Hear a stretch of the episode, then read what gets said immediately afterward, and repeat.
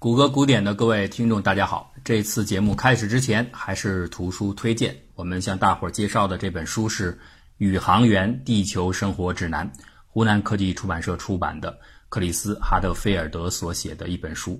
这本书的内容是介绍宇航员的生活的，以及他们在太空、在地球，包括在情感上种种的经历。里边有许多我们见所未见，或者是。一般人预想不到的很多的细节，还有情感方面的一些起伏，所以呢，看完之后确实是大开眼界。因为作者是一个资深的宇航员，感兴趣的朋友欢迎去订阅，当当很多的网店都有售。好，我们下面正式的节目就开始。谷歌古典，感谢收听。克里斯·哈德菲尔德是一位曾经三次进入过太空的顶级宇航员。一九九五年十一月十二号，他第一次乘坐亚特兰蒂斯号航天飞机进入太空，主要任务是为俄罗斯的和平号空间轨道站安装专用对接的模块，便于后面美国的航天飞机轻松快捷地和俄制空间站完成对接。二零零一年四月，他第二次搭乘奋进号航天飞机执行 STS 一百任务。此前的一个月，和平号空间站刚刚被主动坠毁。那新的国际空间站正在建设之中，此行就是为国际空间站安装一个巨大的由加拿大生产的机械臂，叫做加拿大二号臂。这个任务交给哈德菲尔德这个加拿大人去完成，再合适不过。这种次政治因素的考虑，其实在航天人员的组合排班当中也是很重要的。十一年之后，二零一二年，哈德菲尔德再次接受太空任务。此时，美国的航天飞机已经彻底退役，国际空间站的建设和补给只能依赖俄罗斯的联盟号宇宙飞船。凭借着多年和俄国人良好合作的资历优势，这位会讲俄语的宇航员第三次重返太空。联盟号飞船把包括美国人汤姆·马什本和俄罗斯人罗曼·罗曼年科在内的三人乘组送到了国际空间站，并在那儿一待就是一百四十六天。哈德菲尔德这位经验丰富的宇航员，三次遨游天空的岁月横跨二十年。他先后经历了航天飞机和俄制宇宙飞船，见证了和平号和国际号两代空间站。他不仅是一位成功的太空人，同时呢，也是一个很会讲故事的地球人。外交政策杂志曾经称赞他说。哈德菲尔德重新唤起了半个世纪之前人们对于宇宙探索的敬畏之心。当然了，他的个人经验还有处世哲学未必是放之四海而皆准的，但至少那些精彩的瞬间，对于每个普通人来说都是极其有趣的故事和体验。今天，我们就围绕着他的第三次太空任务来讲述宇航员的生活指南。许多人可能会觉得。临近飞船升空的那段时间，是执行任务的宇航员们最紧张的阶段。其实啊，恰恰相反，升空前的一周是宇航员们最轻松的时刻，因为不再需要面对没完没了的课程，还有花样百出的事故模拟啊、演练呢。越接近升空时刻，任务就会安排的越常规、越简单。当然了，这个阶段也有一个让人不尽如人意的地方，就是在这一周。宇航员们将进入监狱式的生活，他们戏称为“白领监狱”。监狱式生活其实是一种医学上的隔离，目的是避免即将进入太空的人员把任何健康方面的隐患还有病菌病毒带入太空。白领监狱来自于经验教训。一九六八年，阿波罗飞船执行七号任务时就发生过这类问题。说起来啊，这次任务是非常拉风的。它将第一次通过电视向公众直播宇宙飞船的情况。指挥员瓦尔特·施埃拉在直播中出尽风头，他甚至凭借这段影片得到了当年的艾美奖。但是啊，这次飞行在航空界同样留下了令人难忘的记忆，但却是因为一种非常不好的事情。施埃拉在十一天的任务期间得到了重感冒，结果呢，搞得另外两位同伴也被传染上。这三个人因为身体不舒适，又发了火爆脾气。他们在和地面指挥中心进行沟通的时候，局语不断，这是很罕见的天地配合之间出现的重大问题。在即将落地的时候，三名宇航员拒绝穿戴头盔，理由是。他们想捏着鼻子喘气，用飞机着陆的方式来平衡压力。然而，他们在和地面中心联系提出这个要求的时候，语气生硬，态度不佳。那从此之后，这三个人再也没有被安排其他任何的飞行任务。不过，施埃拉本人倒是又一次抓住了机遇，他利用这个故事把它变成了自己的资产，自己呢成为了鼻塞药曲普立定的著名代言人。说到这儿啊，我们必须要说明一下。在太空当中，其实有很多地球人难以想象的不舒服和别扭的地方。你即使没有病，鼻子也一样会感觉到很难受，因为最普通不过的鼻涕，这个时候会因为没有重力无法顺利的排出，鼻窦的阻滞就会让分泌物停留在脑部。所以啊，宇航员在太空中时刻就处在一种类似于得了重感冒的感受之中。这也带来了一个有趣的负现象。几乎绝大部分的太空人都会变成四川人的口味，就是爱吃辛辣刺激的味道，尤其是对于那些在太空站长期工作的宇航员更是如此。只有重口味才能稍微弥补一下那个不通畅的鼻子。哈德菲尔德本人最喜欢的菜就是开胃虾仁沙拉配辣根酱。白领监狱的隔离期通常是七天，基本就是可能的病毒从发作到自愈的这个周期。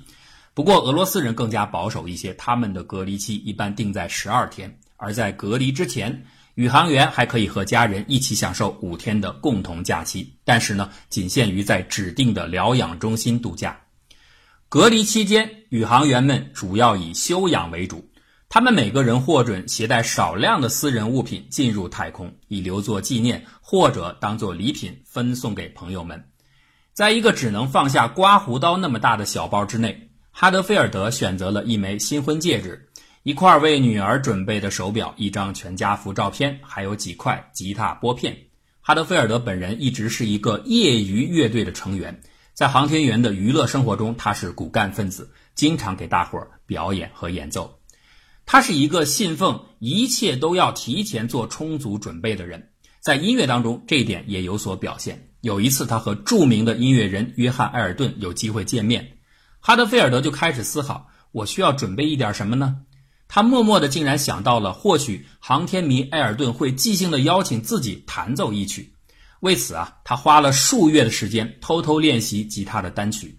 但是到了最后，真的和埃尔顿见面时，一切都很平常，只有一些客套的交谈，没有意外的同台邀请。哈德菲尔德从没有告诉过任何人他为此准备的吉他练习计划，所以啊。这是一种一厢情愿的对时光的浪费吗？不，他觉得这正是成为优秀宇航员的必备素质。永远寄希望于预判以及对此相适应的训练，而不要寄希望于自己临阵的天才发挥。就和许多拍戏的剧组会选择在开拍前要上香许愿一样，航天这个最讲究科学的世界里，同样有着自己的固执的迷信。当然了，你也可以把它叫做传统。传统越悠久的国家就越迷信，这点在俄罗斯人身上体现的更加明显一点。荒凉的拜克努尔发射场旁边种植的是当年尤里加加林亲手栽种的那棵树，在酷暑严寒之下，在四下无人的荒原之上，格外的醒目。和俄罗斯的飞船设计者们一起聚餐的时候，酒里边要滴一小滴的发动机燃料，这叫做人机合一。结果呢是这种玩意儿的味道太强烈了，尽管就是那么微不足道的一小滴，也会让整杯酒变了味儿。出发之前，所有通过最后考核的宇航员必须在加加林曾经用过的那间办公室里边领取发射纪念册。那最奇怪的一个习俗是，在最后一里的旅程中，也就是宇航员离开出发大厅，乘车前往火箭发射架的行程中，汽车中途要停下来。让宇航员们方便一下，而且一定要尿在汽车的右后轱辘上。上天前安排把身体排空，这个程序我们都可以理解。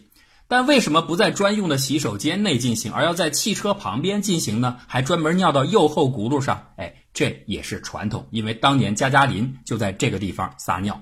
顺便说一下啊，如果是女宇航员的话，当然没法一块撒尿。他们是把自己的尿液先存放在罐子里，然后再泼到右后轮子上。唉，可怜又骚气的右后轮啊！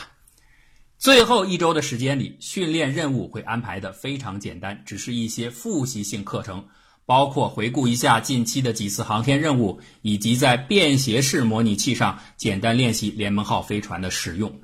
除此之外，还有一些很轻松的活动，比如接受媒体的采访。当然，采访是为了隔离采访者，需要相隔一定的距离。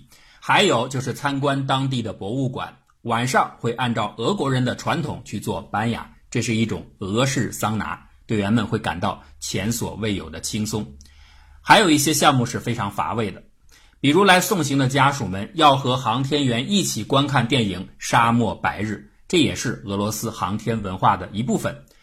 电影就算是再好看，你反反复复看上许多遍也会觉得索然无味。更何况这部高大全的主旋律电影，夸张的实在令人作呕。说到和亲属的见面，很多人会觉得这种场合下的相见一定满满的都是依依惜别的亲情，家人们也一定会对即将远征的英雄充满了自豪感和隐隐的担忧。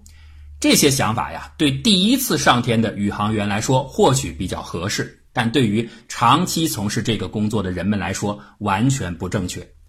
在训练很紧张的时候，哈德菲尔德每年只有十几个礼拜可以回到家中。到家之后，不会再有英雄凯旋般的荣光，也没有家人在门口举行什么欢迎仪式，一切都平静如常。当这位来自宇宙的父亲很快的开始因为一些小事批评小孩们的时候，孩子们会变得非常的生气和反感。他的妻子伊莲用外交式的辞令，不客气的告诉他：“问题出在你自己身上，你离开太久了，家里的人早已习惯了没有你的生活。”如果你想重新找回孩子们对父亲的尊重，就得自己努力。哈德菲尔德很快就悟出了这个道理：，与其在外人面前虚情假意的秀恩爱，不如更加务实的尽力分担一些家事。他总是利用有限的时间，独自带着孩子们外出，让妻子得以享受难得的独处时光。伊莲曾经说过：“再也没有比看到洗碗池中只有一副餐具更加美好的时光了。”这句话。或许道尽了宇航员家属心中真实的辛酸，所以啊，哈德菲尔德的同事另一位宇航员麦克弗索姆曾经说过一句大实话：“我们的梦想是他们的噩梦。”家属们的这种心理会平静而自然地带到发射前的告别时刻，没有激动，没有紧张，更多的是一种解脱。终于到了发射的最后时间，近乎迷信的传统仍在发挥着它的支配力量。在发射前的一晚，队员们要喝下一小瓶的灌肠剂，隔一段时间再喝一瓶。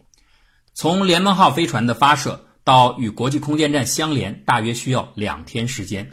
到了空间站才有厕所可用，在此之前只有尿不湿能发挥作用。谁也不想被这种事情搞得太过狼狈。喝灌肠药的目的你懂得。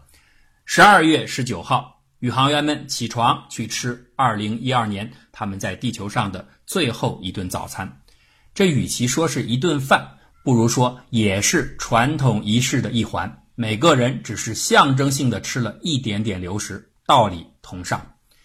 饭后，所有的人都被带到了一间用于最后告别的小屋。美国宇航局和俄罗斯联邦宇航局的高层会前来道别。航天员们发表临别的感言，大家会喝下壮行酒。当然，为了避免酒后驾驶，真正驾驶飞船的成员喝的是替代用的姜汁汽水。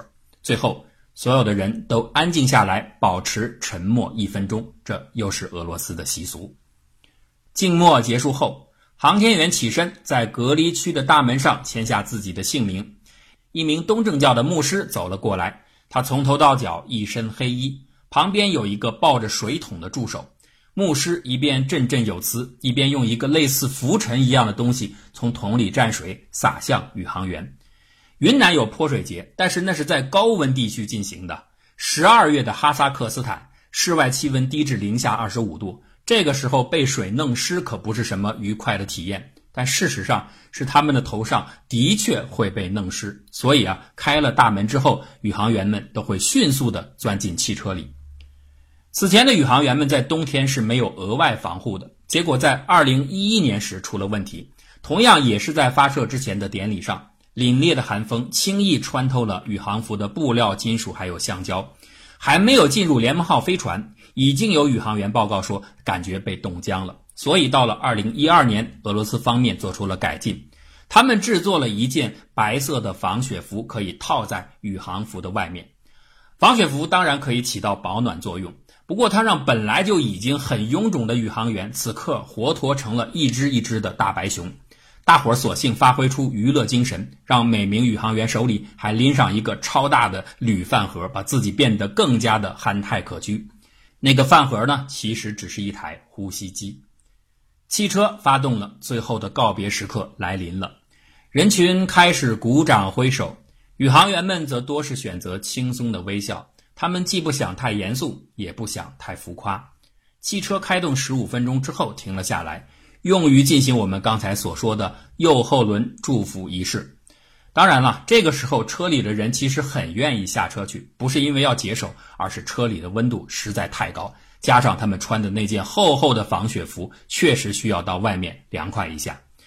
这个尿别仪式也带来了一个不便之处：防雪服脱掉之后，大家才可以小解。而宇航员们不可能自己完成穿脱雪服的工作，所以呢，需要旁边的工作人员来协助。